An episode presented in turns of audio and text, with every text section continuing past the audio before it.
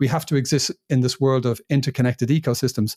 And the industrial world understands this. We have a challenge that is simply too great for any one company to address by itself. So it's about establishing ecosystems and this new field of cooperation, if you want to, you know, use a buzzword, but you know, companies that can compete in some ways, but really um, cooperate because that's the nature of the world we're in. When things are connected, we need to have connected ecosystems, and maybe you could kind of use the same approach for uh, you know, for governments, for countries, you know, we are more and more interconnected as the pandemic sh- showed us, you know, uh, nobody is safe until everybody is safe.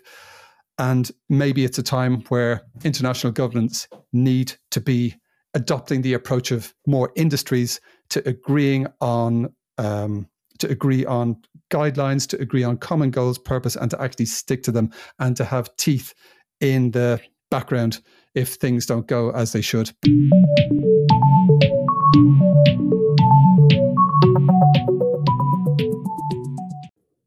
Oisin Lunny is my guest on this episode of Inside Ideas brought to you by 1.5 Media and Innovators Magazine.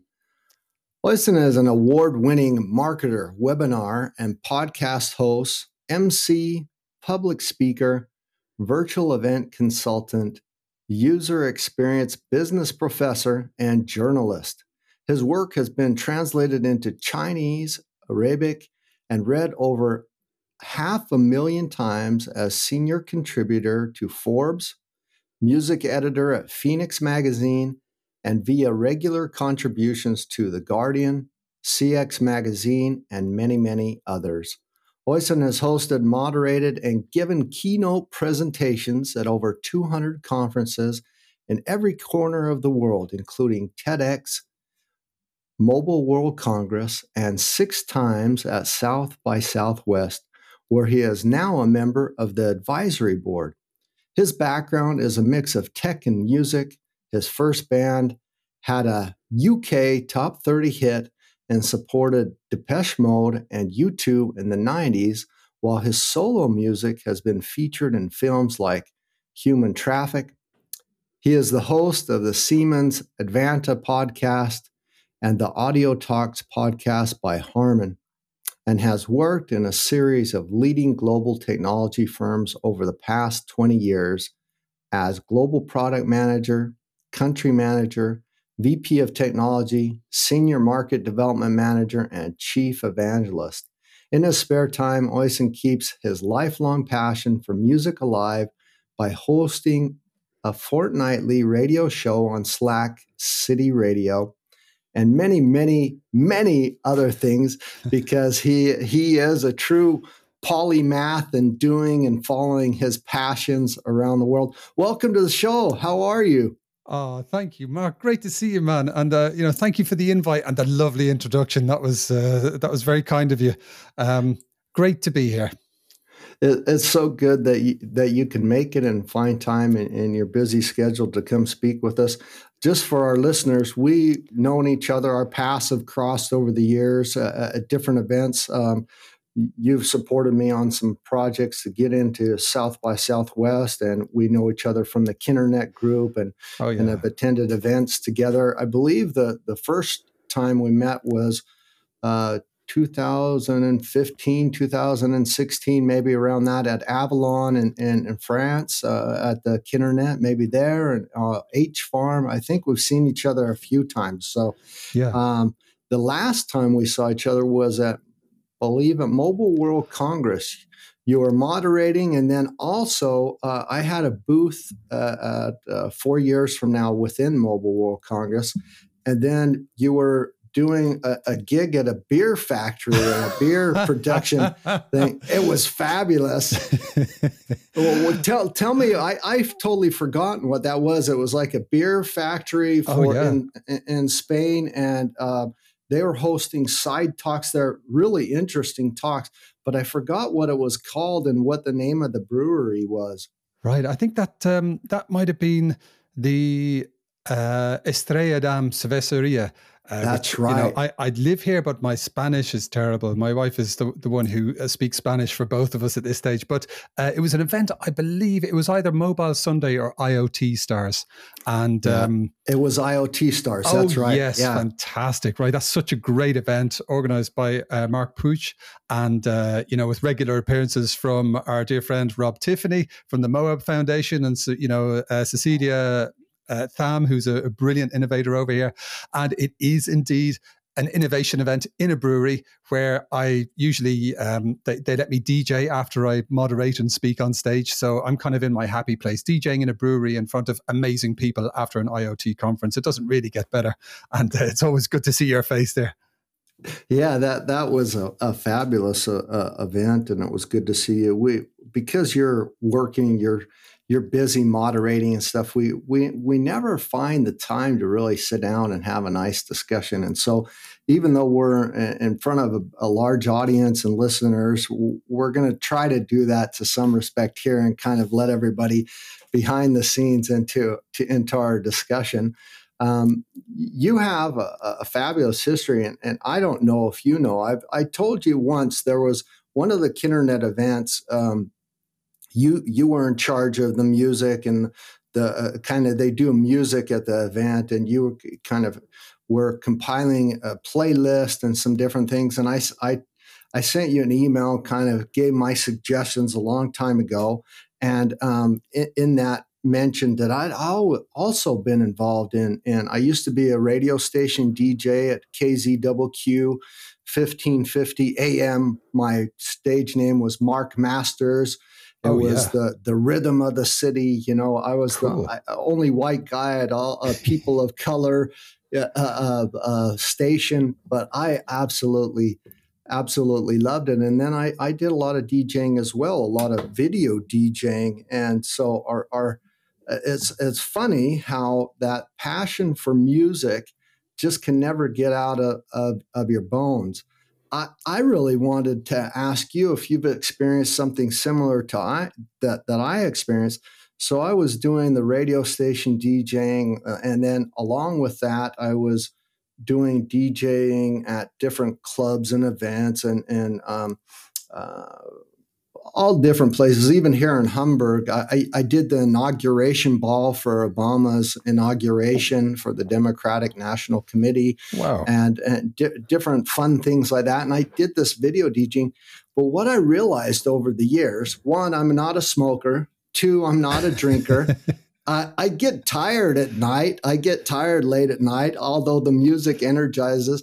Um, and and I just uh, came to this realization: I love music, I love dancing, I love feeling that energy, but being around smoke in dark areas where it, it's loud and people who are are coming up to you drunk and smoking and and and, and things and no no conversations of depth and substance.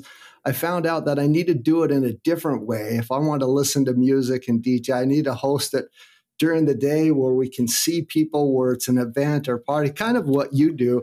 Did you ever run across any of that in your time? Because i mean you have you you are also involved as a producer in a band marxman which is uh, very successful which i also touched upon in your intro. Um, it, it's a really interesting point and i think indeed your attitude towards uh, you know sleep deprivation and um, you know health and that kind of thing it does really evolve as you move through life as we you know as everyone is as we both are. And um, yeah like when i was i grew up in dublin until i was like 18 19 and I did spent a lot of time djing there and that was you know late nights all nighters etc and then when i was in my band in the early 90s marxman as you mentioned there again that was lots of traveling uh, you know lots of time of long long studio sessions you know, to begin with, we would just, if we got any studio time, we would use as much of the 24 hours as we possibly could because, oh my goodness, it, this was before you had laptops and stuff at home that could do the same things that recording studios can. So the time was like priceless. And, um, you know, so kind of looking back on my life, knowing what I know about the, the importance of sleep, um, I've possibly got it completely wrong for many years. And now I really respect the value of sleep. And I, I read that book, that brilliant book, Why We Sleep.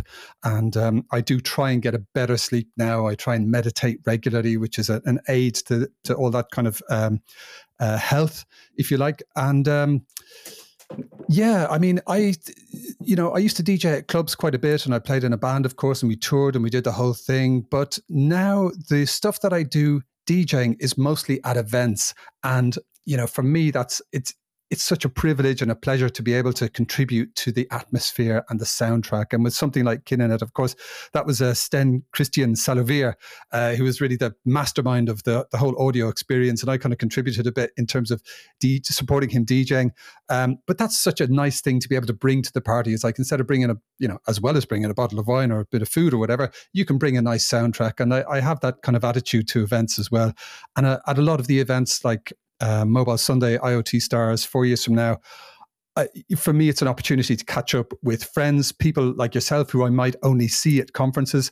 And DJing is actually a really interesting and visible way to have a presence at an event that can help you catch up with people because they see you on stage and come up and say hi and then we can have a quick chat and it's a nice way to catch up.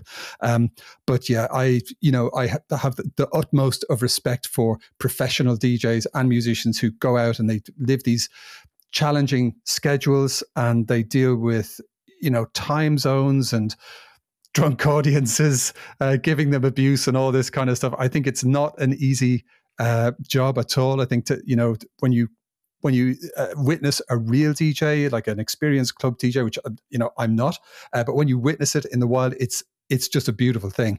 And um, yes, I'm I do my radio show every couple of weeks called Geek Pie Radio on Slack City Radio on DAB in the UK and uh, on, on, online.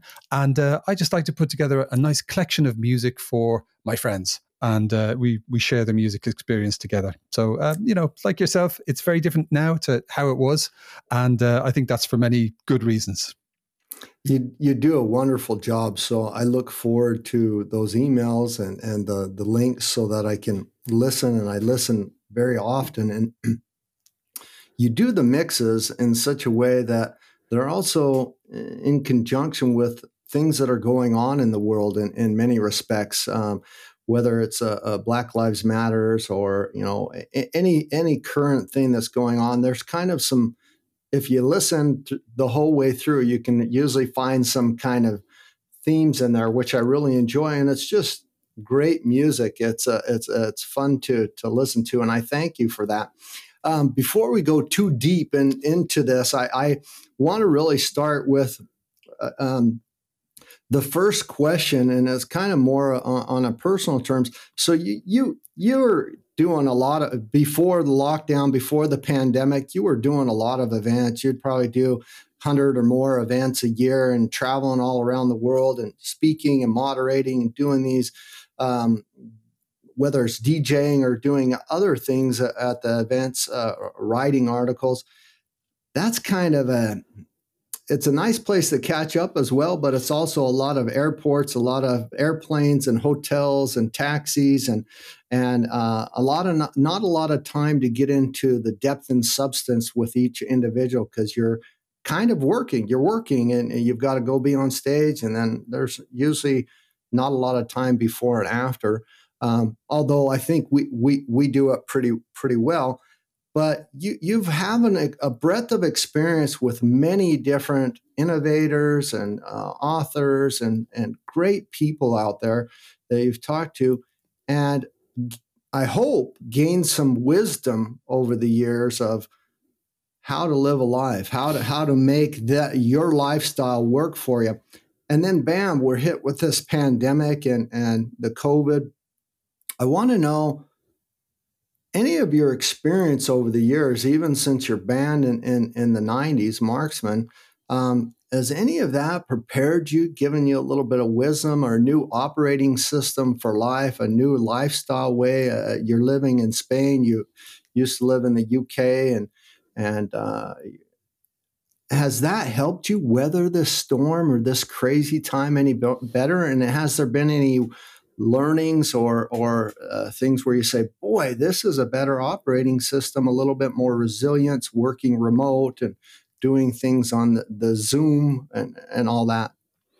100%. I mean, like many people who are concerned about the environment and concerned about the amount of time that humanity has to turn the situation around, I've, you know, have as much as I like traveling and meeting people, um, you know, I am more than happy for the amount of travel I do to really close right down and to be just a smaller number of events. I mean, one of the big differences in um, the, the kind of pre lockdown times would be that I've been working for companies like technology companies that would be, um, you know, platform suppliers to Fortune 2000 companies uh, and that kind of thing. So uh, my role as an evangelist would be to travel, to speak, to meet people, and to be that kind of um, you know, onboarding, that field marketing kind of personality uh, that can just help tell the story of the brand in the right way to the right people in a good way.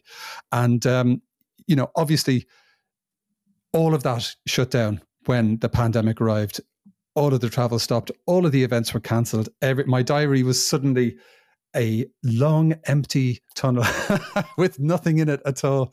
And uh, you, you asked there a really interesting question, which is, are there any lessons from you know previous phases of my life and career that would have helped with this? And I think the main thing, uh, you know, thinking about your question, would be uh, adaptability and resiliency. And I think you know certainly a career in the music industry is you know every day there's a new surprise and it's it's not predictable. It's not um, it's not particularly secure.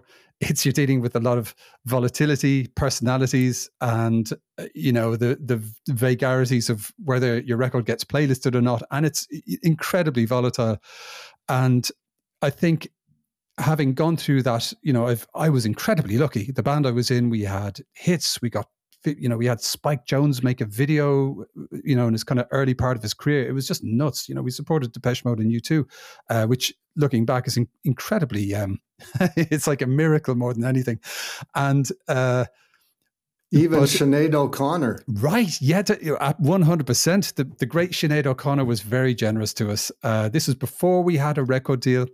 She she liked our first record. We released a record called Sad Affair, and it was a record that spoke about the situation in Northern Ireland. It, you know, we tried to keep it fairly impartial, but it was a strong record, and it was, um, you know, it was it was well received at the time and it was also banned by the BBC. so it depends very much on who's listening to it. But we, we did try to be impartial and speak about the need for peace and justice. And um, Sinead liked the record. And this is sometime in 91, 92. I uh, had the opportunity to meet her. And she, she told me she liked the record. And I said, hey, you know, if there was ever a chance of you contributing some vocals to one of our tracks, you know, we would absolutely love to have you. And she said yes. And true to her word, we got some uh, we had a series of demo deals, one from I think Atlantic and the next one from Island. and we the Island deal was basically here's five days in a studio, do something to impress us, and so you know again. You know, squeezing out the full value of that 24 hours. But we were, you know, one of many bands going through the island music revolving doors. And uh, we were in a, a, uh, a studio called the Fallout Shelter in I think West London, and it's a place where Bob Marley recorded. It was a real historical moment for us, and you know, but lots of bands do this. Island just has a studio; it gives bands time and says, "Go and impress us, see what you can do," and into this very everyday scenario for Island Records, um, who should arrive but Sinead O'Connor, who took time out of her incredible schedule in 1992 when she was, you know, one of the most famous people on the planet to come down and lay down a vocal on a record we made called Ship Ahoy. And she came down, she killed it. I can't tell you what an amazing job she did. It was just beautiful. She was amazing. And um, it wasn't lost on the receptionist in Island Music, who suddenly made a phone call upstairs and said, You'll never guess who just walked through the door to see oh, these guys in the fallout shelter, Sinead O'Connor. And so her generosity of time and spirit and uh, it, it, really helped us. It helped us make a, an amazing record that I'm very proud of today, and um, it helped us get a deal. I'm 100% sure. So she was very kind to us, and she um, she later came and appeared with us at a very important gig early in our career when we supported the Disposable Heroes of Hiphoprisy in the Kentish Town Forum in North London, and uh, that was a big help as well. So she was incredibly generous to us. Um, yeah, I went off. I went off the. Uh, no, you're the fine. You did not go off at all. That's so important. Thank you.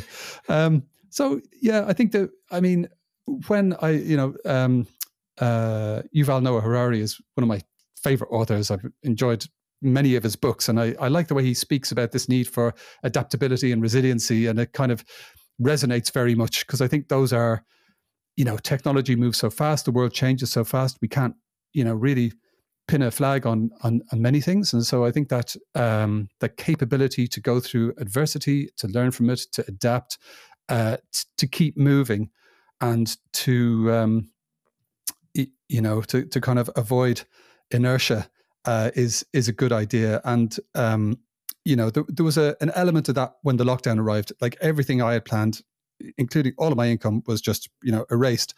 Um, but I kind of threw myself into updating my website and kind of trying to see was that a interesting marketing tool. I wrote lots more articles for Forbes, and I you know just kind of ramped up activity, even though it wasn't directly uh, replacing lost income or work. And um, by great serendipity, a uh, a wonderful woman who I've worked with previously, Carol Campbell, over at Harman International. Um, she, we had worked on an event in um, in Munich together. Uh, the, the, the launch of a, uh, a, kind of luxury audio store, which is just beautiful there with some uh, incredible audio experts. And she got in touch and said, "Hey, uh, you know, we've had to cancel all our events, but um, you know, we still need to provide value for our community. We want to help people get through this difficult time, and we want to create a podcast. And would you be interested in working with us on this?" And so that became the Audio Talks podcast, uh, which is now, I think, episode 29. And uh, I've had the privilege of speaking to some of the most impressive people in audio in modern history. And uh, that's a complete joy. So I think that's, you know, if there's a learning there from the music days, it's to, you know, to keep active, to keep creating stuff and putting it in the world and always to have kind of an open mind and uh, and to embrace new opportunities enthusiastically because one never knows where they might lead. Yeah, you absolutely never know. But there's there's a, a theme that's emerging. So I thank you for kind of catching us up and show, showing how you almost had this this lifestyle or this resiliency you were able to adapt because you've experienced it you saw how those industries work how that type of situation is and then with your own values you were able to weather it pretty good pivot on a dime and and and really uh, um, I, I, wouldn't call it luck, but but emerge and still emerge. We're we're not out of the dark yet into a better situation. I know there's some personal things in your life that you are, are looking very positive for the future and lifestyle. Yeah, but there there are some hints. So one, your your band was Marxman, which uh, if anybody kind of as a tie to Marxism and could be controversial. Um, Depeche Mode and U2, you did some things with them, which also has some controversy there, especially U2 um, uh, in their songs and music. So that's telling me that you're not just an evangelist, that the things that you kind of choose and do are activism or a form of activism on what our societal frameworks are, what the hell is going on in our world and you're kind of addressing them through your passion through music and you're voicing not only the name of your group but in the things and projects you do could be seen controversial or it could be seen as somebody who's voicing something towards injustice or action. Uh, am i right in that? Uh, uh, kind of in that that history or? Oh that, that's a it's a very nice way to, to look at it, and I, I thank you for that. I mean, the, you know, to to be um, to be completely fair, I mean, like in Marksman, I was uh, my role was the music producer, so I was the guy, you know, maybe a little bit out of focus in the photographs, a bit in the background, and uh, I, it was my job to um, to kind of help create the musical backdrops and to work with other producers who we collaborated with, and uh, you know, to kind of provide the uh, the, the soundtrack. Uh, the all of the lyrics and indeed the central idea of the political angle came from the two rappers in the band, uh, Phrase D and MC Hollis, and they were really the driving force behind the political angles. But you know, we we all believed in it, and you know, absolutely. I think an interesting thing has happened since the arrival of social media, and you know, in many ways, as we saw with that uh, film, The Social Dilemma, and you know, through the amazing work of folks like Douglas Rushkoff and uh, Team Human, you know, the internet can have a very polarizing effect. It kind of does tend to, as uh, Douglas Rushkoff said, push people into these polarizing allegiances. So, are you for or against Brexit? Are you Democrat or Republican? Are you Tory or Labour? And it's all like either or, either or, either or. But, you know, the world is obviously not like that. It's incredibly nuanced, incredibly complex. And I think the internet can provide an amazing space for folks to discuss the important issues, to reflect what they care about. And, um, you know, for sure, there are certain activism movements that have been empowered and propelled by the access to free internet. I mean, there's always the flip side, there's the algorithms, there's people being pushed down conspiratorial rabbit holes that are very bad for their mental health and uh, and indeed you know for everybody's health when it comes to things like understanding how vaccines work and the value of them. Um, but I, overall, I am comp- hugely optimistic about the opportunity that lies in front of us in terms of using the internet to unify people, to move people forward, uh, to share the same goals, to unite on purpose, and also to come together for the important decade that we have. I mean, the the the pandemic, the lockdowns have really put a pause button on so many things, but it also gives us a chance to look at you know where companies are with uh, with ESG, where you know do co- should com- more companies becoming B, uh, B Corp? You know how can individuals and companies contribute to the SDGs? I mean, these are all the most important issues in the world today. Uh, I, you know, it's um, yeah, I think it's an exciting time. I think it's a time that you know we really do have to come together as a as a species and uh, and save ourselves from utter disaster. And uh, we don't have much time, but you know, there's so many good things happening. I remain optimistic. That leads nicely to to my next question, and that is really, you know, we're we're at a, a juxtaposition at a, a, historical moment in time again. As uh, this is the May, May 25th. Today is May 27th, the date of our recording. It'll be published a little bit later, but just a few days ago, on May 25th, was the 61 year anniversary of uh, John F. Kennedy's speech to Congress, where he was asking, let's put man on the moon. And uh, there was a statement that he says, before this decade is out, we're at that same position today. Before this decade is out, 2030, we have the Paris Agreement we need to reach and achieve. Plus, we have we have um, the Sustainable Development Goals, which are basically the roadmap, the plan of action to help us achieve the Paris Agreement to stay below that 1.5 degrees of warming. And really, we're talking December 2030. So that's the that's the the month and the, and the the year that we really have a lot to do but it's nine years we've got nine years left to do and i just did a launch with a mutual friend of ours Harald Neidhardt and future awesome. io institute yeah about this before the decade is out but it's something that all earthlings everybody on earth needs to do. And so my question is how do you feel about global citizenship global citizenry? Um, and and maybe you even want to tie it into globalization. How would you feel about a world without nations borders humanity divided amongst each other? During this time of the pandemic there's been a lot of nationalism a lot of division.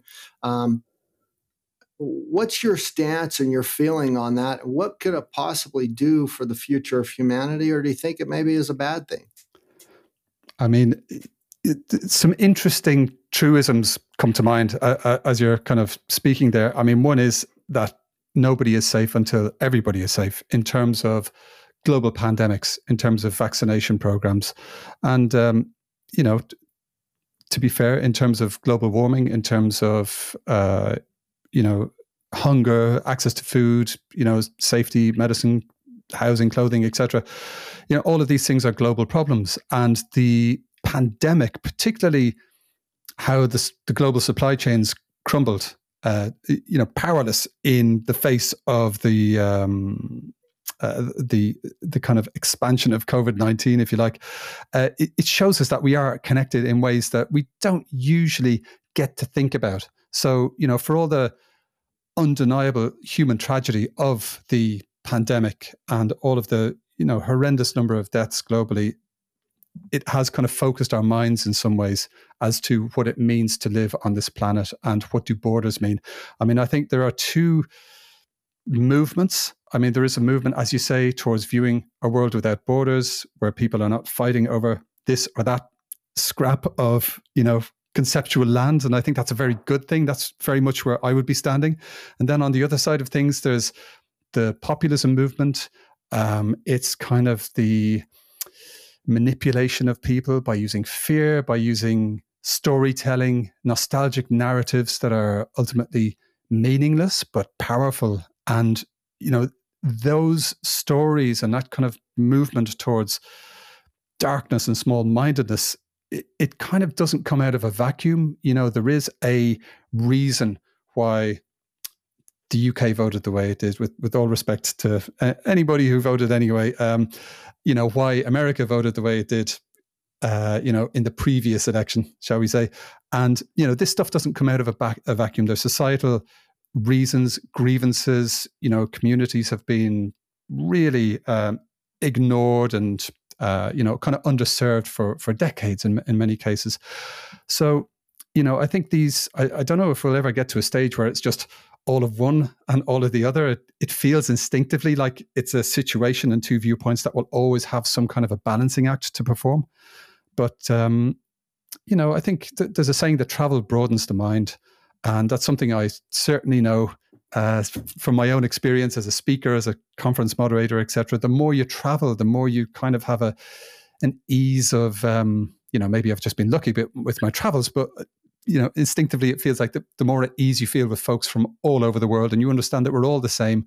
We don't really, you know, the, the amount of people who are, uh, you know, have a have a kind of uh, avaricious appetite to accumulate and consume everything are, are actually very small. Most people need you know the the basic stuff. You know we all have the same instincts to survive to live to thrive to have families to have friends social lives you know food shelter health etc etc uh, you know there isn't a huge amount of people who want to have crazy yachts or whatever you know. I i don't know. It's um you know, I think the, the more you travel, the more you see that we're all the same. And I, I had that, you know, one of the many people I had the honor of interviewing via my uh, my role as a senior contributor to Forbes uh, while I was doing that is a guy called uh, Bernd Breiter, who is the CEO of Big City Beats and World Club Dome, which is the world's largest club. It's at a football stadium. Stadium. It's nuts. And he also he has done the highest club in the world, the fastest club in the world. He's done uh, clubs in zero G,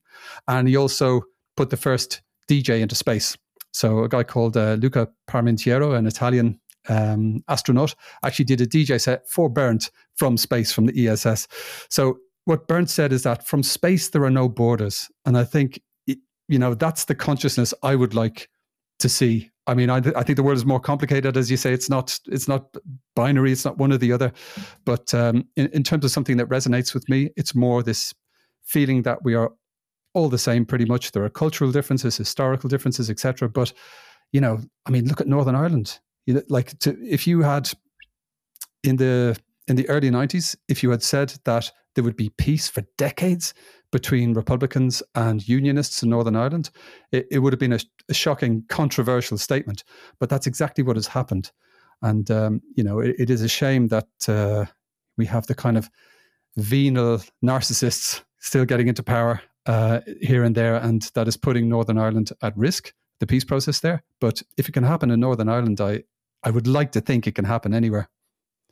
Ireland holds a dear place in my heart. I think there's so so much history and stories there, not only from the UN but from you know you two to to you being there. But that but there's some great events that have been there as well that I've attended over the years, and um, Zero and and um, a, lo- a, lot of UN events have, have been there as well. A lot of uh, delegates uh, because of that history and that uh, conflict and those things. It's amazing what's happened uh, o- over the decades and how you're like, oh, we're we're getting close, we're getting better, you know. And I believe, as you mentioned, there is this balancing. Uh, I, I I I don't think that it can ever be just you know, okay, the whole planet's there. Somehow, there's always going to be some controversy, some balancing to do, and if we can keep the scales at a certain level, um,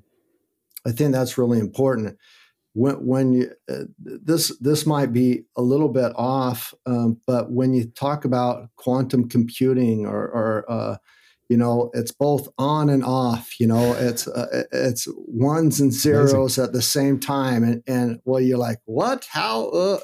You know, yeah. and it's it's really true that that there has to be a balance to to to to weigh whatever negative is and there's always two sides to the coin there's the extreme bad and exponential growth and there's the extreme good that exponential growth can help us keep up to speed with our ever growing planet and innovations and and things in a good way. And so we just have to find where that right balance is. And i, I love how you say that. You've had uh, the, the reason main reason i asked this global citizen question is not just to get your views but we're really in this conundrum. There's so many people in our world that uh, don't realize that COVID was a global citizen. Food is a global citizen. Yeah. Species are a global citizen. Air, food, water are all global citizens. They don't adhere to nations' borders, divisions of humanity one from another, not just in lockdown periods, but also in times of conflict or strife where we're holding each other back one from another. And um, I, I think there's there's a little bit something to be learned f- from that knowledge that that that it's that way but also in the decisions. You mentioned brexit as well. So um, i believe at kinnernet in Avallon at the very last day there was this it was the day before the brexit vote. I'm sure you remember we were I in this large kind of atrium uh, halfway indoor outdoor room and um, they're ha- making this vote on who would would the Brexit go through. And there was one person in the entire room. I think he was a PM or or he was somewhere in leadership in the UK, and he says it's going to happen. And everybody else is like, no, it can't happen. I don't know how you voted if you were maybe the second vote, or but I, I think I, I, if I remember correctly. And then the next day, it was just an absolute shock that it had occurred where I'm going is really that these decisions that we make are sometimes for the moment or sometimes for the past history of suffering or conflict that we've experienced. And so we're burnt and we're like, ah, oh, we just don't want this to happen. And this is the reason why. And so we're going to make this decision. But in reality, that decision is not one for multiple generations in, in the future and for the betterment of the earth and to keep this balance. Because if you look now at the decision that was made before the pandemic, during the pandemic, a lot of issues arised and bubbled to the surface even more, um, specifically for the Bre- for the Brexit vote, and that where um, the workers that they they did not want the immigrant workers that they did not want there was one of the core issues of the Brexit that they were losing jobs. They didn't want people of color and immigrant workers taking their jobs in food services, basically everything from gastronomy to farming, uh, uh, uh, harvesters to food production. They didn't want them there to take those jobs. And um, now they weren't there because of the COVID. They'd been sent back, they're locked out of the country. I didn't and I'm sorry, I may be wrong, but from the numbers I know, we're talking between 400,000 and 800,000 immigrant workers every single year at different times going to the UK to harvest, produce food, to work there as migrant workers for the food production. They were no longer there. And all those people who voted for that Brexit exit didn't jump into those 400, 500, 600, 800,000 jobs to fill them and say, oh, now we've got the jobs. They left, they were left vacant. And what happened is that food went to waste. The majority of that food was thrown away, went to waste, wasn't harvested. That's a travesty. And mm. um, that was a decision that was made with not a lot of forth, foresight. Will those jobs be filled? And so, and it, it can be very controversial. That's one aspect. The second aspect is four times the size of the United Kingdom amount of land, four times the size of land of the equivalent to the United Kingdom, is used in other countries to produce food and goods for the United Kingdom. And so a decision like that, I just like wonder how how how far in advance are they thinking and how how, how was this thought through? It's just crazy. And so I, I thought it was interesting that you that you think that and, and uh, why even though you want this nationalist view and you're kind of there's this conflict and and issues, why wouldn't you put all those facts and those that knowledge together in that decision and, and, and balance that out. And I don't know if there's a comment that you can have to that, and it might be too controversial for you to touch. But I just, you know, I, I'm not sure a lot of people think those things through. Well, uh, it's it's a fascinating question, yeah, and it reminds me very much of something that a very brilliant author and talk show DJ called James O'Brien in the UK said. He's been somebody who's been tirelessly speaking to people who uh, who voted for Brexit, who are from very economically disadvantaged and kind of, you know, left behind areas, areas that have been forgotten by successive governments for decades. And he, you know, tries to speak to people in an empathetic way, but also to hold up a bit of a mirror and say, you know, are you, you think you voted for this, but actually, you know, it's it's not how it was sold to you. And his great saying about all of this is, it's a good thing to have compassion for the conned but contempt for the con men. And it was very much this, you know, this kind of a balance of con men and the conned. So the folks who voted for Brexit, largely speaking, I, I, would view as have been conned. They've been told the wrong wrong thing. They've been given the wrong information. They've been given very simplified, emotive, nostalgic, reductive stories that manipulate them towards a certain vote. And then the folks in charge of it, I think it's about power, and that changes on a daily basis. I don't think there was really a long term plan as we're seeing. Uh, I believe the British government has just now started advertising for a member of staff to investigate the, the economic benefits of Brexit. And this is after, like, what, how many years after the UK has Brexited? Now they employ somebody to look at the benefits. It's the lack of foresight and the sheer mendacity is staggering. Now, um, one of my favorite Irish journalists is a gentleman called Fintan O'Toole, and he writes very eloquently about Brexit. And he's written a series of amazing but kind of shocking and depressing books about the complete lack of thought and the avalanche, this the sewer of lies that has come from the uh, pro Brexit campaign. And I think a lot of the impacts of Brexit, you mentioned one of them there, food rotting in the fields, that is, you know, absolutely an impact. Um, and we're seeing more and more companies depart from the UK, the financial industry, you know, it's it's not completely left the UK, but a lot of it has. Trillions in assets have left to mainland Europe because England chose to opt out of certain um, you know, multinational agreements, uh, and it's really staggering. Um, but yeah, Fintan O'Toole writes about this incredibly well, and it, it's kind of like watching a car crash in slow motion. And we're kind of seeing the wolves begin to eat themselves now. I mean, Boris Johnson, the Prime Minister of the UK, famously wrote two articles for the morning after the uh, results of the Brexit vote were announced. One where he was 100% for Europe, and one where he was 100% uh, for Brexit. And you know he's a, a, venal narcissistic opportunist. I mean this is you know he he radiates it but he's an entertainer as well. People like him. They've seen him on the tv as a personality for years and years.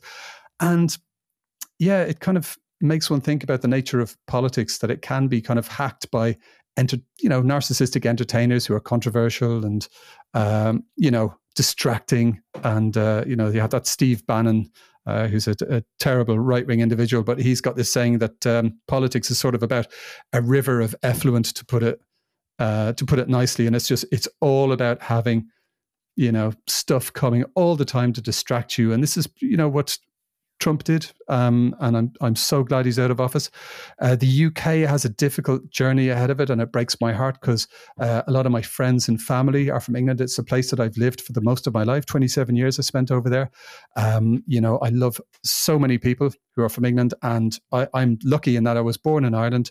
Uh, my children have both dual citizenship of Ireland and England, and uh, for me to be able to come and live and work in Spain was uh, very straightforward, and uh, I I'm very saddened by the uh, the whole act of self sabotage that Brexit has become, and I think some of it is being you know not covered up, but the fact that we've just been through a pandemic um, will certainly mask a lot of the uh, scandals that would have otherwise been on the front page because of Brexit. Uh, the UK government is in quite a fortunate place. They've got a huge majority because Boris Johnson is immensely popular and I think will remain to be, um, despite what revelations come out. I mean, I, I, can't imagine what he'd have to do to become unpopular. But also, the National Health Service, uh, which is at risk also in the UK, did an incredible job of distributing the COVID vaccines, and they are really the, the heroes of the, the whole story in the UK. They haven't been given support, they've been really uh, denigrated by uh, by the Conservative government over the past kind of 11 years plus. But um, ironically, it's their amazing heroic work that is really keeping the UK afloat. But there will be a certain time when the pandemic is over, when the results of Brexit become more and more apparent, the smoke is going to clear. And I think uh, it's going to be an interesting time for the UK to have that moment of reckoning. And I, I, don't think it will be a good one. Um, I hope there is some kind of uh, progress there soon. I would love to see it. Yeah, I, I hope so too, and mm. I, I am very optimistic that that there will be. Yeah. I also um, I also want to iterate that there is or or mention that there is a lot of good happening in the United Kingdom. A oh, lot oh, yeah. of doubling down on sustainability, on an environment, on yeah. on new agricultural practices, and, and uh, just I mean Ireland alone, but as well as the United Kingdom, are major food producers. Lots of food and and, yeah. and lots of positive things happening there, and uh, people are really waking up on the better practices and the better operating systems, the better models for doing things more within the safe operating spaces of our planetary boundaries. And there's extreme yeah. good. So Patrick Holden is is uh, from the United Kingdom, from uh, part of the Sustainable Food Trust, and just an amazing man who who's doing a lot. Um, no matter how controversial Prince Charles is, he he uh, he's done some fabulous things around regenerative farming and agriculture, and um, and uh, really pushed the food movement and changing some things around food and the environment. He wrote a fabulous book that I have here. It's in, called, in your sumptuous uh, library. Yeah, it's called Harmony. It's a oh, fabulous nice. book, yeah. and uh, until I read it, I actually uh, just thought Prince Charles was really controversial, to tell you the truth. But he he has this very I, I I don't like esoteric, but almost an esoteric side. This very kind of a connected to the earth, this harmony, how how we have this connection, and uh, I believe a lot of that comes from his. Uh, you know, who knows how much farming he's actually doing, but but but actually that experience, that touch to nature and mm. uh, through the life. So I think there's a lot of positive things that can really be be said. But it's a def- there's definitely a lot of controversy and a way to that that balancing act is kind of continually moving in flux yeah. uh, for sure.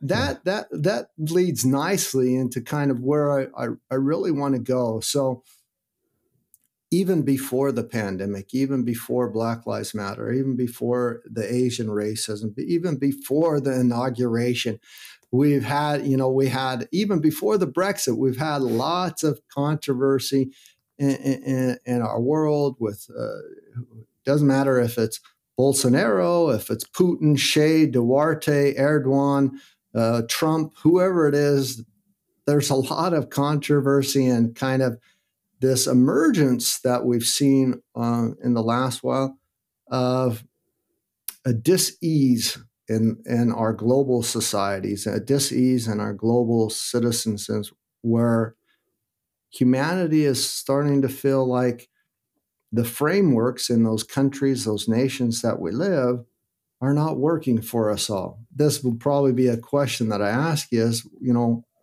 it, how's that model working for you? You know, uh, there's this dis-ease that the governments and those who control our nations and and bring us these um, these rules and these models, civilization frameworks that they're just not working for us all anymore. That there's some issues with them. And I, I'll, first of all, I want to ask: Do you feel that as well? And then to follow that up, do you think that we're coming to an emergence of a new civilization framework that there one maybe be a global collapse in, in our economic models our, our models for civilization frameworks? And do you see a new civilization framework emerging? Um, and, and, let me give you some examples of some that we've heard of. The, the, the new green deal donut economics mission economics circular economy planetary boundaries um, trying to think if I'm missing any. You know, there's, I mean, the one that I really like is ecological economics. I like the global hectare uh, version. Mm-hmm. I love planetary boundaries. I think that's very much in alignment with circular economy and donut economics and, and even mission economics. But what do you see uh, on those two questions? One, uh, collapse? Uh, uh, how do you feel about that disease? Is there an issue? And then, second, do you see something new emerging? Do you see humanity striving for kind of maybe a new model that works for us all? Well, short answer, yes, please. Um, the the the longer answer, in terms of a collapse, I I don't know. I don't really have a crystal ball. I do think the systems and structures that we've used up until now are broken. They are not going to work anymore. If we keep on using the same things that we're using, the same, you know, global supply chain, the technology, the amount of food waste, all of the stuff that's been identified brilliantly by the SDGs, if we keep on doing that, we're screwed in a very short space of time. So we really have to do something else. There's no other option. Um, you know, there are legacy interests and infrastructures and, uh, you know, folks who are invested in doing things the old day, but that's on the decline and there is a new generation of you know the millennials centennials the zoomers the gen z's. They have so much awareness and insight and passion about the need for urgent ecological action on a global basis. You know greta thunberg being the most brilliant and globally visible example. So i think the world is more than ready for something new. Uh, how we get there is a, a big question mark. And i think that can depend a lot on say if a you know, a kind of ecocidal populist is elected, or if somebody with great awareness of the necessity for a Green New Deal is elected. And so, you know, for that reason, I'm apprehensive, but I'm also optimistic because we have brilliant people who are like carrying the flame for this whole new potential for humanity. People like AOC, who I completely, you know, I think she's amazing. Um, you know, she speaks so eloquently about the need for a new economic solution.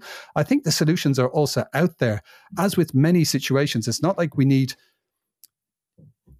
a completely new magical technology to do this. We don't actually need, you know, I mean, you know, Mars is a interesting thought, but it's, I, I don't really go there because I think there's such an opportunity to regenerate the planet.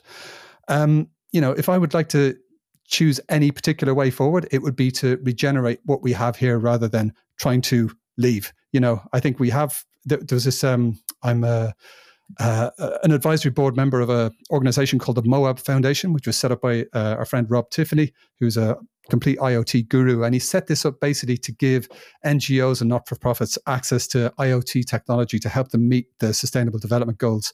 And uh, on the, the website, it kind of talks about how tech can affect things like food production. And this is something that a previous guest of yours was speaking about very recently about the fact that um, food production on the world actually exceeds demand by 20%, but a huge proportion of it is thrown away. Half of all landfills in the US is to do with food that people are not getting. So it's not a necessarily a resource issue, it's a distribution issue, it's a power structure issue, it's a hoarding issue, it's an economic issue. Uh, the world is so ripe for solutions like circular uh, economy, like donut economics, like uh, Green New Deal. Um, you know, at its at its absolute heart, I think has to be ecosystem restoration, and that's actually what my uh, wife Marie Glad is studying, and she's a you know brilliant individual, and we are, um, you know, trying to kind of put some of our personal time and in investment into doing something like this on a personal level. We're going to move to a, a small off grid place over here in Spain. We're going to go all solar, all sustainable. We're going to grow stuff, and uh, and I have um, applied for the Elon Musk Starlink satellite, which I hope is going to arrive and and keep us all connected. But um, yeah, I I'm not sure what a collapse looks like. I would, you know, a collapse sounds traumatic and painful, but um, you know, maybe if there was some kind of rebalancing of inequality, I think that could only be a good thing. Uh, I heard somebody a while ago propose an upper ceiling on personal wealth of, I think it was some amount of millions. I mean, it's certainly, you know, more than you would ever get through in a lifetime uh, unless you were trying really hard. And, you know, maybe, I mean, that's a, sounds like a crazy idea, but what if the taxation system kind of worked with that understanding that, you know, nobody is safe until we're all safe. It's not a, you know, there's not a lack of resource, it's a lack of political will. And, um, you know, as much as the internet is a place for inspiring information, gathering people together in communities, etc., it's also a place for misinformation. And I think a lot of misinformation around you know, around even things like the UN, it's kind of, you know, there are questionable sources around information that is pushing towards the populist, towards the fear, towards the, you know, kind of the small mindedness. And, uh, but on the, the flip side of that, I don't think it will take much more people to be to kind of have a new awareness of their impact and power in the world. Um, th- there's a UK filmmaker called Adam Curtis, who is just one of my favorite documentary makers, and uh, he recently released a series, and the name of it escapes me. But if you do a search for Adam Curtis documentary BBC, it will absolutely come up.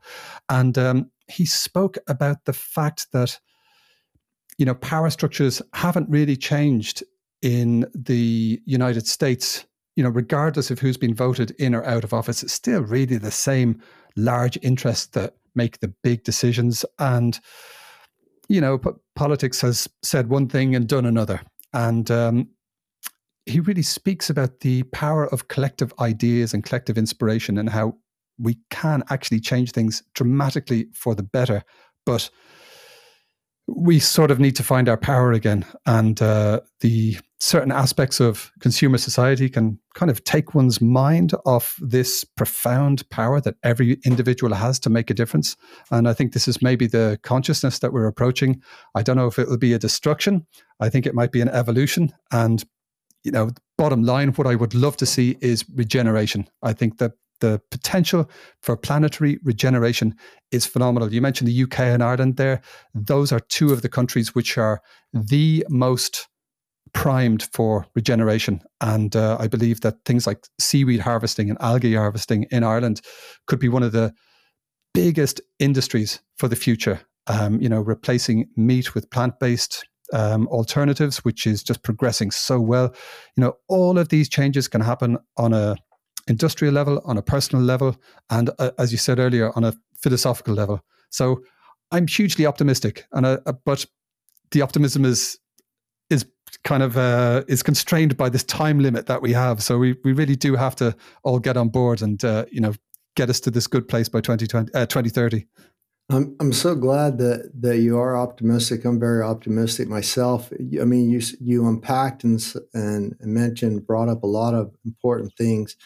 Um, Al Gore always says, you know, he's a recovering politician, and, and, then he then he follows it up and says, you know, political will is a renewable resource in and of itself. It's something mm-hmm. that we can change and renew and change our views and understand that uh, maybe the way we thought, the way we're doing things is is not the right way or is not the best way for future generations of humanity. And so I like how you tickled upon that, and and I really like this regenerative uh, perspective and view, and I, am very much for that. So a lot when a lot of I, I get asked to speak, especially this past year and a half, a lot on regenerative, regeneration, things like that. Matter of fact, Paul Hawkins coming out with a new book in September, who I absolutely loves, called Regeneration, comes out in September, and we'll do a podcast and we'll review that book. But um, it, it is how our planet works. That's, I mean, the the the original operating system, the model is one of regeneration of life and continuing and and we are part of that system. We're part of that symbiotic earth, and and uh, a lot of people don't know there is such a thing as a regenerative or economy, and, and there is such a model that we could use, and and it really ties to ecological economics is uh, and anyone who talks about environment or sustainability has to first know the ins and outs of economies. The bad economies uh, the different economic models has to really understand economics uh, not just the bad ones that have failed us uh, the, the the bubbles that have burst and been bailed out and on and on but also the good models the, the the good economic models that we really haven't ever adapted or or implemented but they're you know the, the longest running most successful um, economic model in our world is an agrarian society. It's agriculture. It's the it's the one that has sustained us uh, because it's the closest tie to the basic needs of humanity. It's over twelve thousand years old. It's the the most successful, the most longest running, the largest employer of all people on, on of majority of people on on Earth largest employer of women and girls, but it's also the most destructive on human health, human suffering, the most destructive on greenhouse gas emissions and waste, the biggest wasting, as you mentioned earlier. So we really need to understand these, these economic models. And, and that's when I say civilization frameworks, they're almost the form of an economic model, a new operating system for the earth. The reason I, I brought up that question was, was really sometimes we as humans uh, didn't get the education in school or we've lost sight of big history, the big picture, um, and never got this big history lesson. There are more than 20 civilization frameworks that we've gone through on this planet that are no longer here anymore. Early antiquity, early Mesopotamia, Incas, Aztecs, Mayas, Greeks, the Romans, ancient uh, uh, China, uh, Chinese, um, Persia, on and on. More than 20 civilizations, frameworks.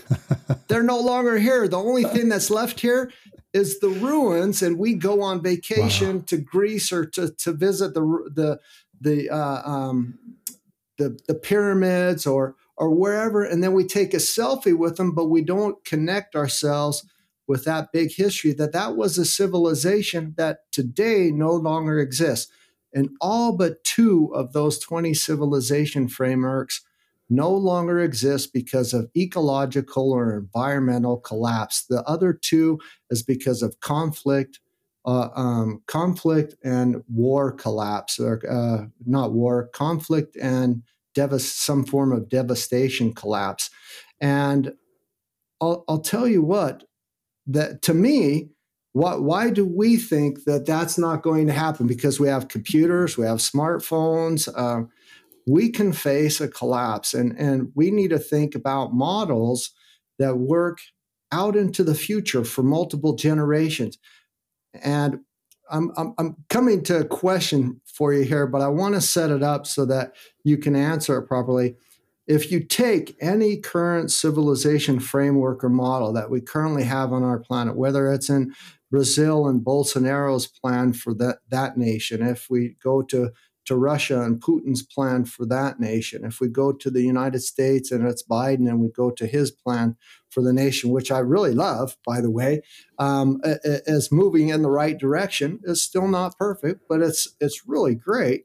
Uh, or Duterte or whoever Erdogan. Um, and we take those models and we push them five years, 10 years, 15 years, 20 years into the future and play a mind experiment. Just push those models out from how they are today out in the future? Do they get better? Do they work better? Do things improve better? H- how is that? Or do we already now know and face, oh, there's going to be another economic bubble. Oh, there's going to be another issue here coming up. We can feel it. We can sense it. We, we everybody's talking about it. Um, mm. And then when that bubble comes and it pops, what happens? We go right back to the same model that broke, right? We do a bailout, we whatever, and we say, oh, that's okay. We'll just go right back to that same model until the next bubble. We don't fix it. We don't come up with a new model or something. And we hear about it, but it's all very nationalistic. It's not this global thing. And so, um, uh, just one last caveat to that, and, and then I'll give you my question. The United Nations Sustainable Development Goals and the Paris Agreement are the world's first ever global moonshot, the world's first ever global Earthshot. It's a historical precedence. There is no other time in human history that 197 countries came together and agreed upon a roadmap, a plan to 2030, December 2030, to get us there to be below 1.5 degrees of warming not only with goals, targets, and indicators on what we can do, how much money we can spend, how much work we need to do to reach that and to stay below that, that warming.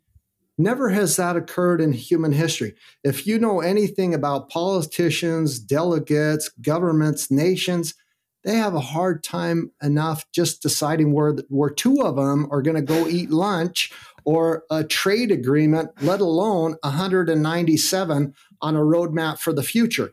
We're already six years into it, and we haven't done very much. We have nine years left to go.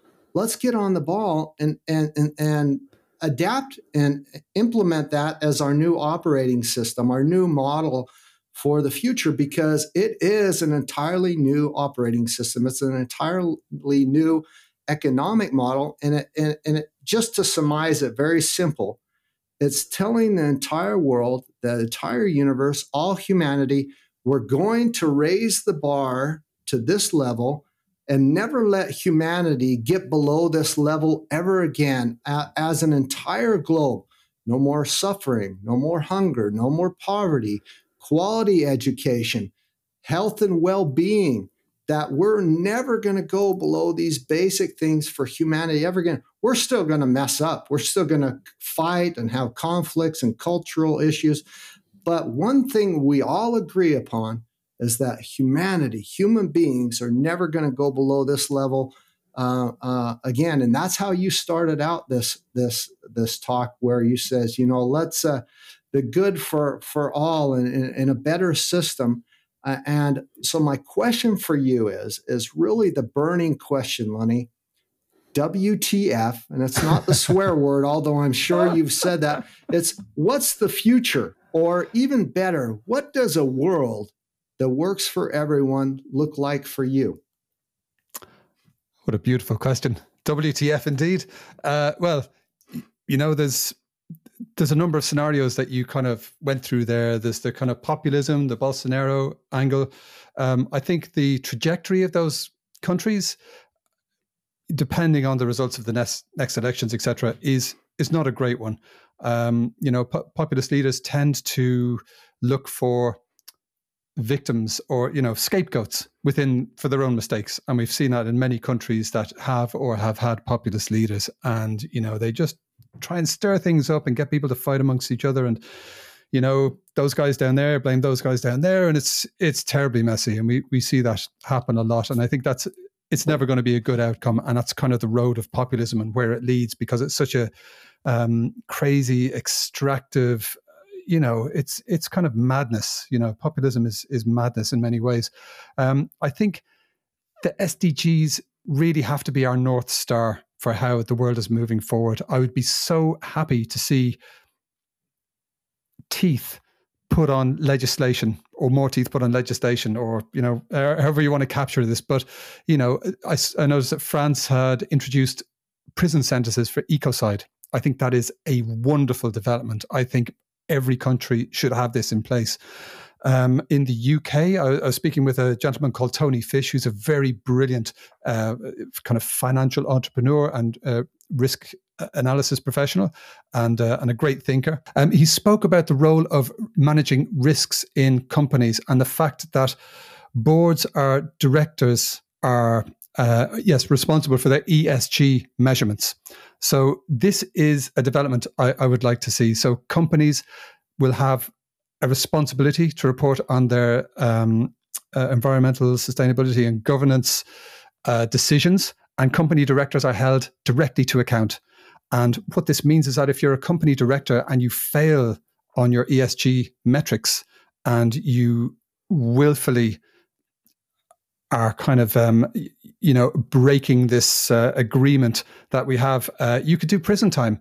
And i think this is wonderful. I think more countries should be doing this if they're not already.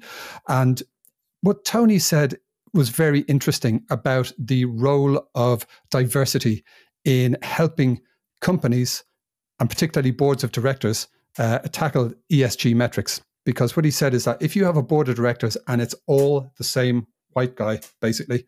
Um, it's very non diverse. They're just going to be seeing the world from the same viewpoint. But the world, as we spoke about earlier, it's not binary, it's not yes or no, it's nuanced, it's multifaceted. And the only way you get that 360 view, which is what you need, is to have diverse colleagues and di- a diversity of opinion and viewpoints involved, particularly at the board of directors. And, um, you know, so diversity is perhaps the one of the central points about how humanity improves and moves forward.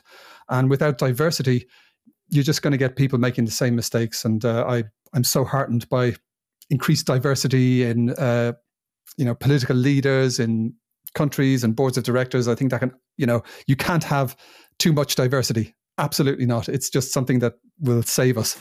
Um, in terms of the future, I would love to see the SDGs being, you know, pushed as much as possible to be frameworks around sticking to the SDGs, you know, penalties with teeth for breaking the SDGs. We have a very limited amount of time left to fix this. We really are at the the final hurdle.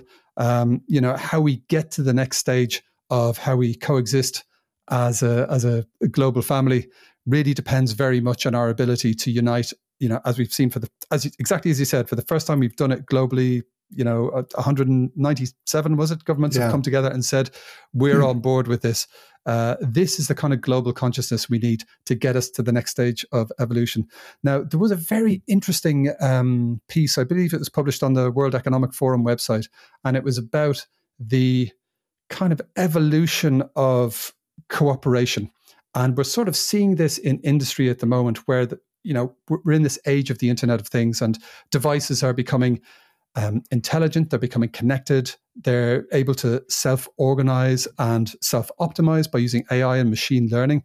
And the kind of nature, the changing, evolving nature of our global industrial ecosystem really necessitates that we understand that it's not about one company or one infrastructure provider or you know IoT provider owning everything. We have to exist in this world of interconnected ecosystems, and the industrial world understands this, we have a challenge that is simply too great for any one company to address by itself. So it's about establishing ecosystems and this new field of cooperation, if you want to, you know, use a buzzword, but you know, companies that can compete in some ways, but really um, cooperate because that's the nature of the world we're in. When things are connected, we need to have connected ecosystems, and maybe you could kind of use the same approach for uh, you know, for governments, for countries, you know, we are more and more interconnected. As the pandemic sh- showed us, you know, uh, nobody is safe until everybody is safe.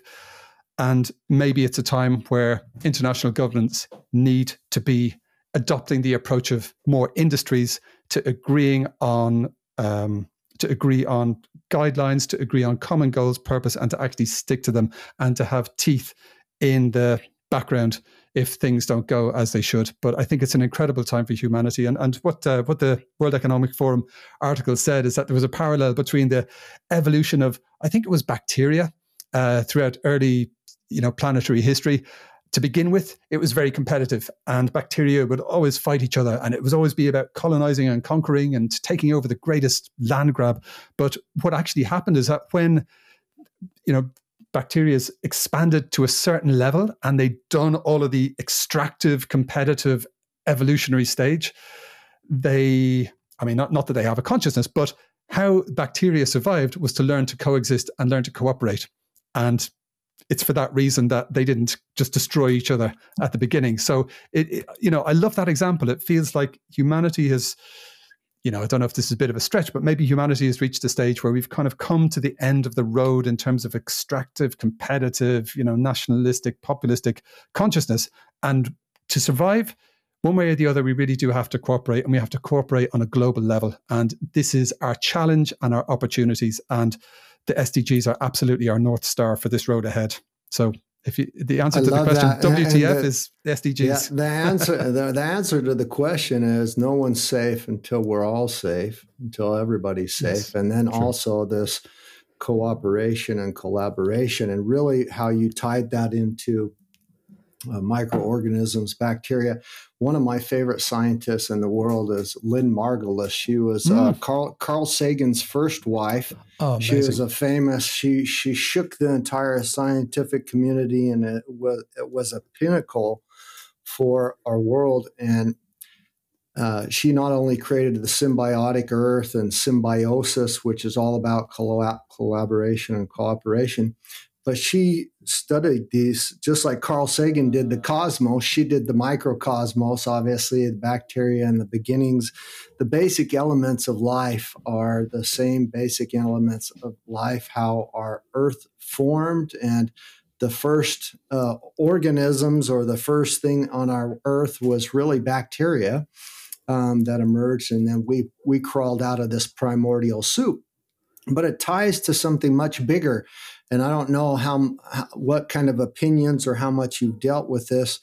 Um, being from Ireland and uh, the your your history with music and, and, and things, there's there's a lot of neo Darwinism or neoliberalism, which basically, just to surmise, is natural selection, survival of the fittest, only the strong survive, severe competition. That's what neo Darwinism, neoliberalism is. But actually, that's not how our world works. And Lynn Margulis said it uh, through her study of the different types of uh, um, microbes and, and single cells orga- organisms that turned into nucleated cells, which is us and other species, uh, and how they work and how the the functions of, of life work is one of symbiosis, one of a symbiotic earth of collaboration and cooperation.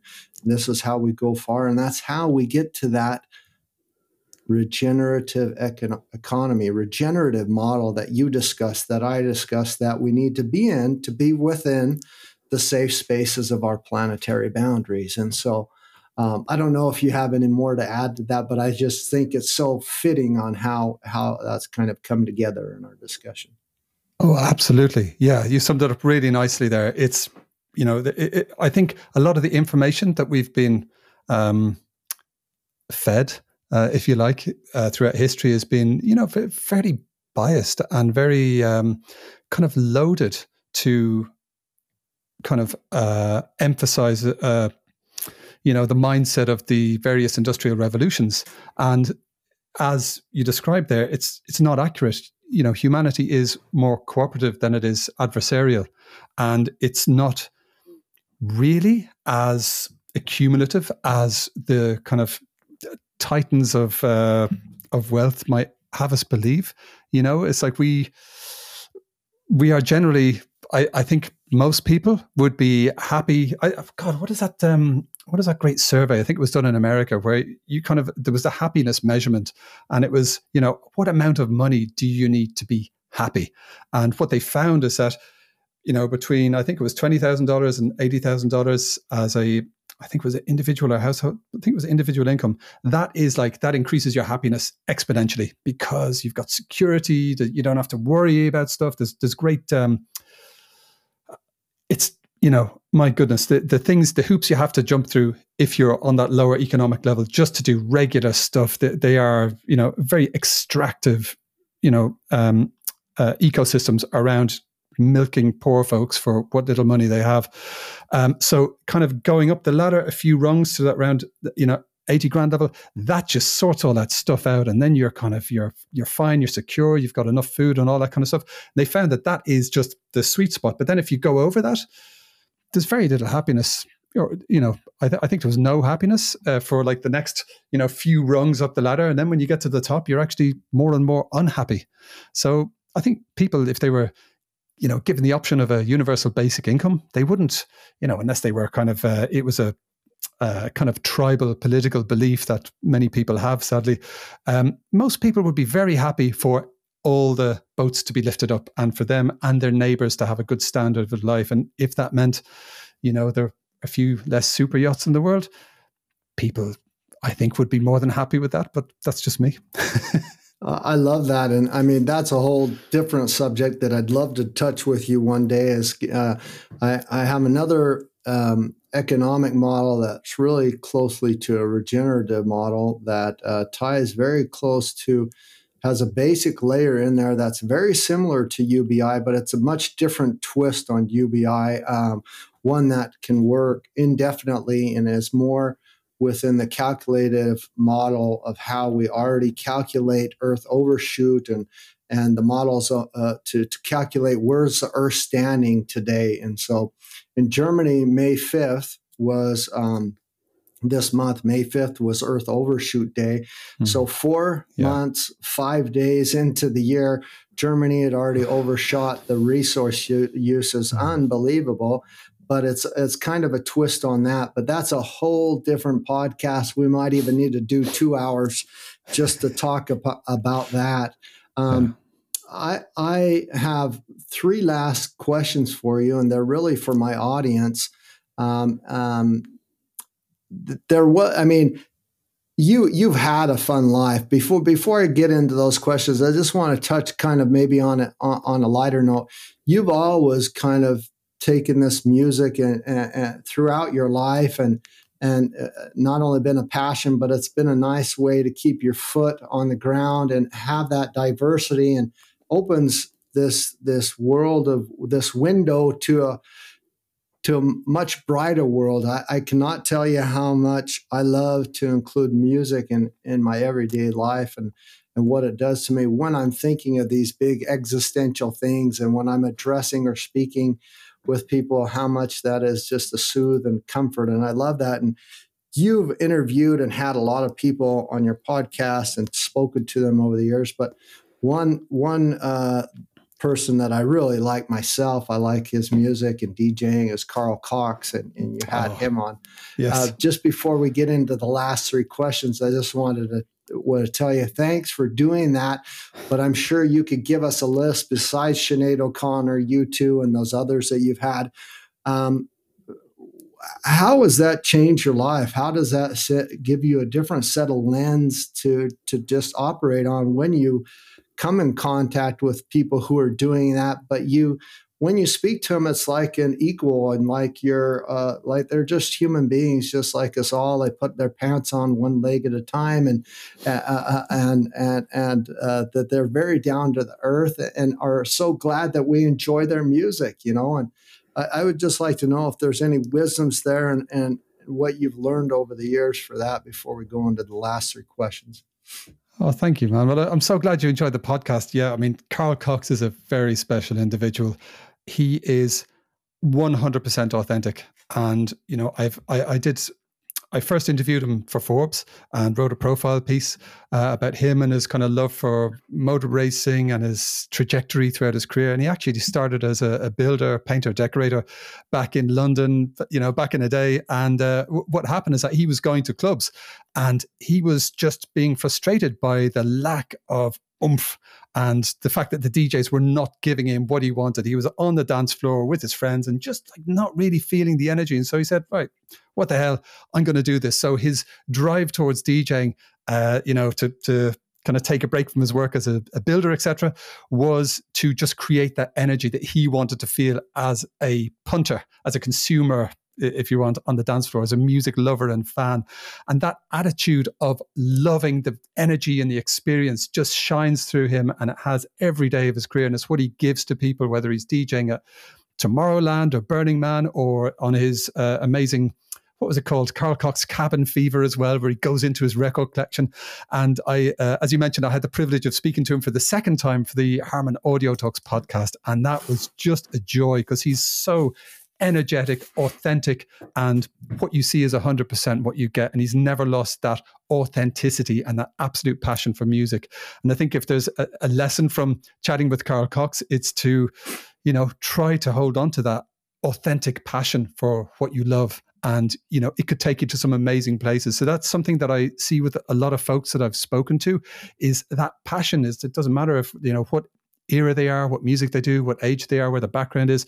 I spoke to a gentleman called Bill Hanley, who was the one of the uh, co-founders of Hanley Sound, which is the sound company that made the enormous speaker stacks at Woodstock. And he actually recorded you know, he was there on the mixing desk at Woodstock. He built the speakers. His company built the speakers, and he did the mix that has been recorded to the album that we've probably both listened to a ton of times. And he just speaks with the passion, like he's, you know, like he was doing it yesterday. And I think if you kind of keep in touch with the passion, that can, it can keep your spirit youthful. And uh, I think that's that's one aspect to it, and another aspect that I like, and this is something that I've seen again and again in my own, you know, life and career, is kind of having an, an open mind and a, an acceptance of the potential of serendipity and a willingness to maybe grab onto things uh, you know, to build the surfboard as you're surfing. So, to use a, a, phrase from the world of tech, you know, a lot of the folks I speak to, their entire careers comes back to a serendipitous moment where they just thought, you know what, I'm going to just give this a try and see where it goes. And it, there's a bit of that Buddhist concept of not necessarily being attached to the outcome of something and just kind of, you know, having an open mind, welcoming serendipity and, you know, seeing where it takes you.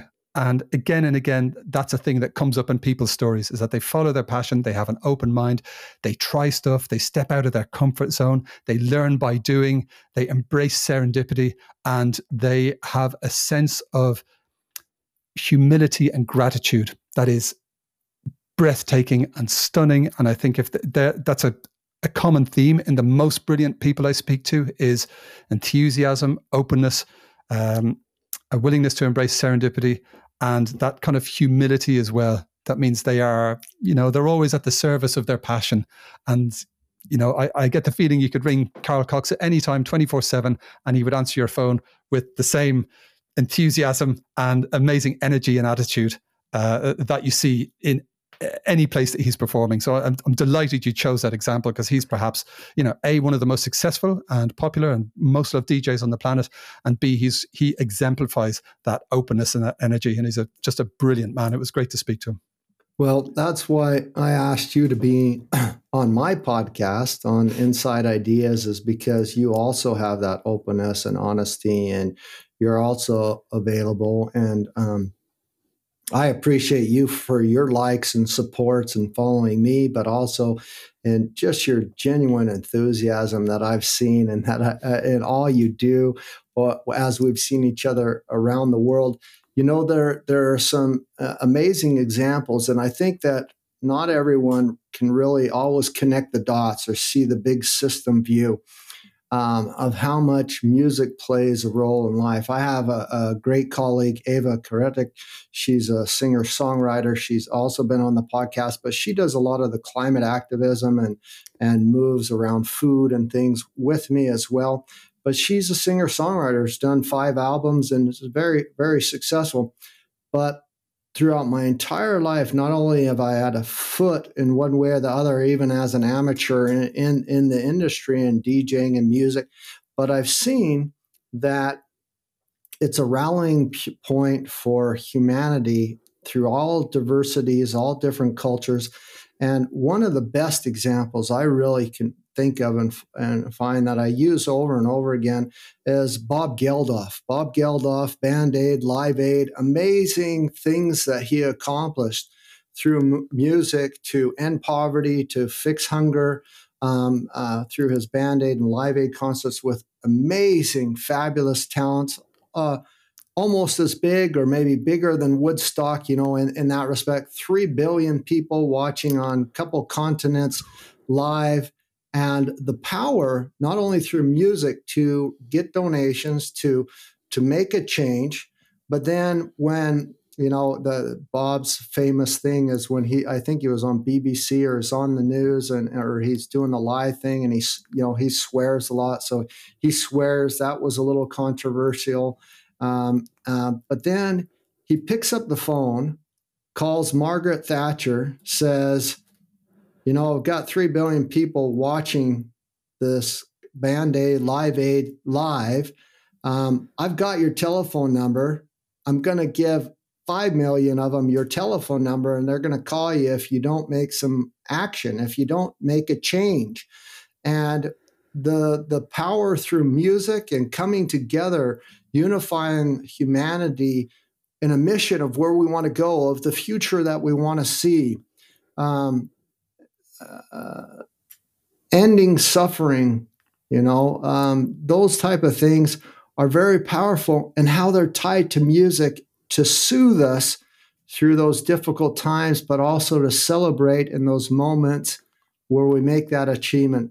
Sustainability, environment, and our planet are never a project that's going to end someday. It's our life. It's a lifestyle. It will go on forever. And the mm. key and the trick is, is how do we make it go on forever? And and with with that being said, I just want to leave uh, leave uh, with three questions for my audience. If there was one message you could depart to our listeners as a sustainable takeaway that has the power to change their life, what would it be? Your message. Oh, that's such a beautiful question. Thank, and thank you for that uh, for those kind words. Um, well, I mean, there's a couple of things come to mind. I mean, the very obvious thing is you know, vote with your knife and fork. You can make a huge difference by cutting down the amount of meat and fish that you eat. I'm sure many of you have watched Cowspiracy and Seaspiracy, brilliant films. And, uh, you know, it's, I, I'm not a, a militant food activist by any stretch of the imagination. I am 100% vegetarian, have been for a very long time. It's a great diet. The new food technologies that are coming out in Spain. We have something called Heura, which is the best chicken that you've ever had, but it's all plant based. I think the technologies that have been brought to the global food industry in terms of uh, food, uh, excuse me, meat and seafood substitutes are just stunning. And, uh, you know, if you've been thinking about making the switch or introducing more plant based um, ingredients into your lifestyle, you know, the, the best time to start is you know d- decades ago but the second best time to start is absolutely now. And there's so many great resources like the green kitchen. There's wonderful uh, wonderful resources online. So that that's just one thing. And um, i know you asked for one thing but i'm going to squeeze in another no, one you're uh, fine, Mark, yeah. Thank you. Um, so you know a vote with your fork. B the power of music is absolutely profound. Now i had the privilege of speaking to two very brilliant folks who are uh, researchers and educators and professionals uh, around the overlap between well-being, mental health, and music. Uh, a lady called Afrik Lennon from Massive Music, and a gentleman called Tom Middleton, who is a very, very well-known DJ, artist, recording um, engineer. He he studied. Uh, uh, he studied kind of music and mind. He did a master's degree in that, and he's now a sleep consultant. He helps people um, establish functional music installations uh, that are things like music for analgesics, music for pain relief, music for wellness, music for mental health, music for um, you know navigating our crazy busy lives. You know, he speaks about the sonic environment of our cities as being inherently stressful because the sense of hearing that we have is something that we're born with. It's actually one of the very first senses to to arrive with us, so we can hear things in the womb, and it's actually one of the last senses to leave us, which is quite poignant. And um, you know what he says is that the, our sense of hearing has evolved over millions of years of evolution, and it's you know acted as everything from a defense mechanism so we can hear the tiger in the bushes or we could hear the you know the threat coming away um, but there is a kind of certain level of audio activity that has existed with us across millennia that we're very attuned to. And that's like standing in the countryside. And that's what it sounds like. And that's what we're used to. And that's what the, the kind of the base level of kind of human peace is. But in the city, walking around, there's traffic, there's airplanes, there's, you know, stuff coming out of everywhere. This is much more than we're used to. And so it kind of unconsciously stresses us out because we are used to a lower level of decibels in terms of the ambient noise. And so what he's developed, and he's working with the with Africa excuse me, she, uh, he's working with Africa over at Massive Music on this, is a series of um, kind of audio tools that you can listen to. You can put on some headphones. You know, he recommends going to the countryside and kind of doing some sound meditation. And um, but you know, if you can't get to the countryside, put on some good headphones or any headphones, and you can immerse yourself in a kind of audio soundscape. He does a lot of stuff with the app Calm. and I think you know that, that what the research is showing really conclusively um, is that music has a medicinal effect. We're entering uh, an era of medical grade music, to uh, quote Steve Davis, and um, you know, if, if music isn't a big factor in your life, if audio isn't a big factor in your life, this is something that can be good for your mental and physical health, for all aspects of your well being. If you understand how music can be an aid to good sleep, uh, to good energy levels, to good kind of, you know, uh, your your kind of bandwidth mentally and how, how you handle stressful situations. Um, I, I think I, I, I um I agree with Tom Middleton that he says we're kind of be approaching a new age of functional music where we finally understand the power of music uh, as it compares very favorably to certain pharmaceutical and pharmacological treatments. Music can be amazing to treat Alzheimer's, to treat all kinds of different uh, diseases. So I, I think we're approaching a golden age of the understanding of the power of music. And I think it can help all of us in these stressful times. We have, as you've said, we have a big job to do. We have a big job to do together as a global family, and we need all the help we can get. And music can be a great help for that.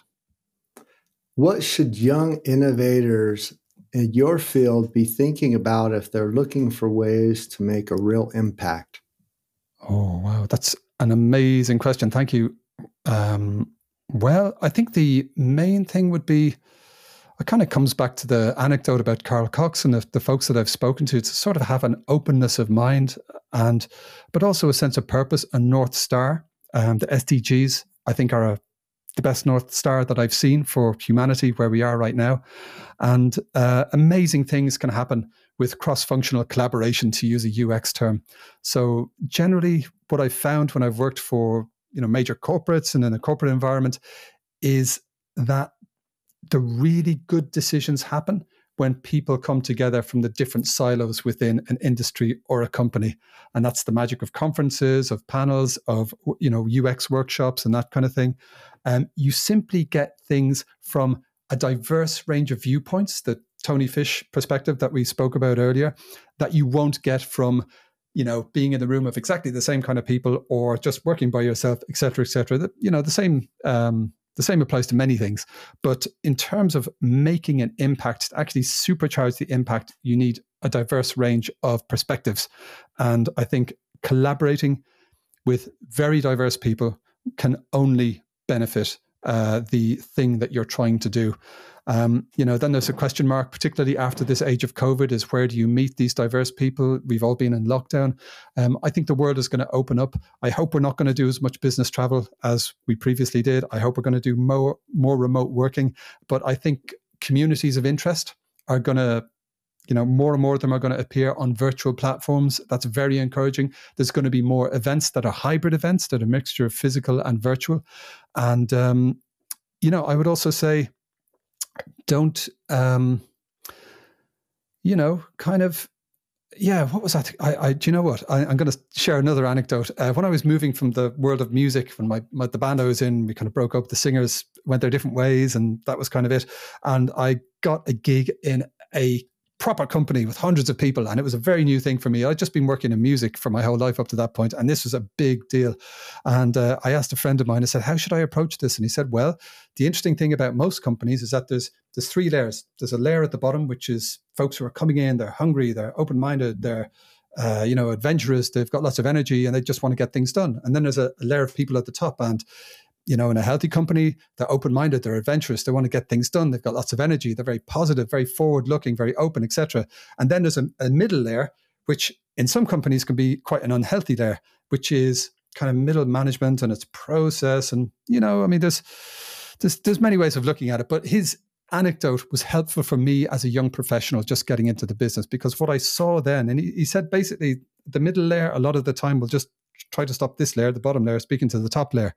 And I found that a very helpful you know, whether it's true for every company or not, it's probably not, but it was a very helpful thing to keep in mind. Just that the folks at the top, they might absolutely have the same mindset, enthusiasm, openness as you do. So, you know, there's you can reach out directly to the top if you can. You can be very, um, you know, be prepared, know what you want, know what you're trying to do, but you, you shouldn't necessarily feel like certain people are out of bounds. And I think it, it helps to be ambitious, to keep that passion, that openness, and who knows where it will take you. Uh, but I wish you luck, whatever you do. And please do feel free to connect with me uh, anywhere you can find me online. I'm very open to connecting and uh, helping people if I can.